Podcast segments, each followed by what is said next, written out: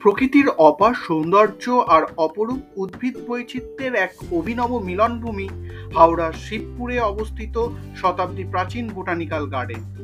ভারত সরকারের বন ও পরিবেশ মন্ত্রকের আওতাধীন এই জাতীয় উদ্যানে রয়েছে প্রায় বারো হাজার প্রজাতির উদ্ভিদ। তার মধ্যে রয়েছে দেশ বিদেশের বর্তমানে বিরল নানা গাছপালা। শুধু গাছপালাই নয় এই উদ্যানকে আকর্ষণীয় করে তুলেছে। বিস্তীর্ণ এলাকা জুড়ে ছড়িয়ে থাকা প্রায় চব্বিশটি বৃহৎ জলাশয়।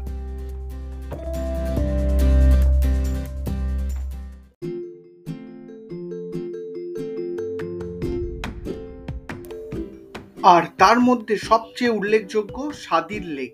উদ্যানের ইতিহাস থেকে জানা যায়, বহু বছর আগে শেখ সাদির নামে একজন ওভারসিয়ার এখানে ছিলেন।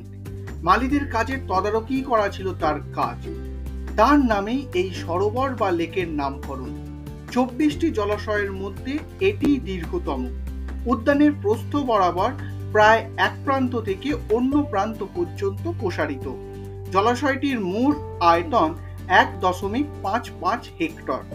এই বৃহৎ লেকের মধ্যেই রয়েছে গাছপালায় ঢাকা দুটি সবুজ দ্বীপ।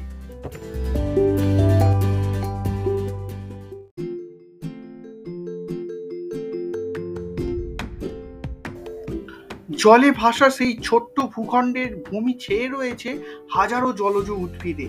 এছাড়া লেকের উপরে আছে আরও তিনটে সেতু। উদ্যানের সবচেয়ে বড় নার্সারি বা চারাগাছের বাগান রয়েছে এই লেকের পাড়েই চারাগাছগুলিতে অক্ষত রাখার জন্য সেখানে সাধারণ মানুষকে প্রবেশ করতে দেওয়া হয় না।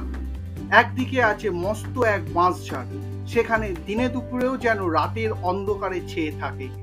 এই সব কারণে অজস্র প্রকৃতিপ্রেমী মানুষের কাছে আজও বোটানিক্যাল গার্ডেন অন্যতম আকর্ষণ হয়ে টিকে রয়েছে। আর টিকে রয়েছে সাদির লেক ও সংলগ্ন চত্বর। এখনও তাই প্রকৃতির অপরূপ সৃষ্টিকে ছুঁয়ে দেখতে ছুটে আসেন বহু মানুষ। জীববিদ্যা বা উদ্ভিদবিদ্যার অনুসন্ধিৎসু গবেষকের কাছে আজও তাই সাদির লেক পরিচিত, খুবই সমৃদ্ধ এবং এই জলাশয় ইতিহাস প্রসিদ্ধ।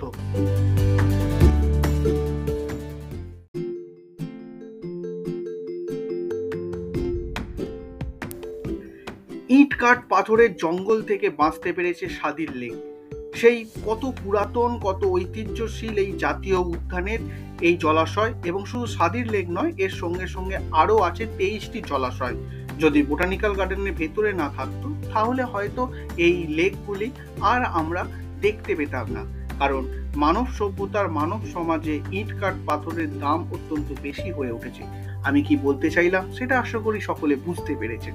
তাই যদি কখনো ঘুরতে আসেন, নিজেকে আত্ম উপলব্ধি করতে, একবার প্রকৃতির সঙ্গে যুক্ত করতে আসেন বোটানিক্যাল গার্ডেনে, তাহলে অবশ্যই এই স্বাধীন লেকের পার্কে একবার হাওয়া খেয়ে যেতে পারেন। কেমন লাগল আজকের এপিসোড? অবশ্যই লিখে জানাবেন। আর যারা নতুন শুনছেন, তারা অবশ্যই আর এপিসোডগুলো শুনে একটা রেটিং আমাকে অবশ্যই দেবেন স্পটিফাইতে আর সাবস্ক্রাইব করে নেবেন ইউটিউবে আজ এখানেই শেষ করলাম। আবার দেখা হবে নতুন কোনো এপিসোডে নতুন কোনো তথ্য নিয়ে। ততদিনের জন্য, টাটা।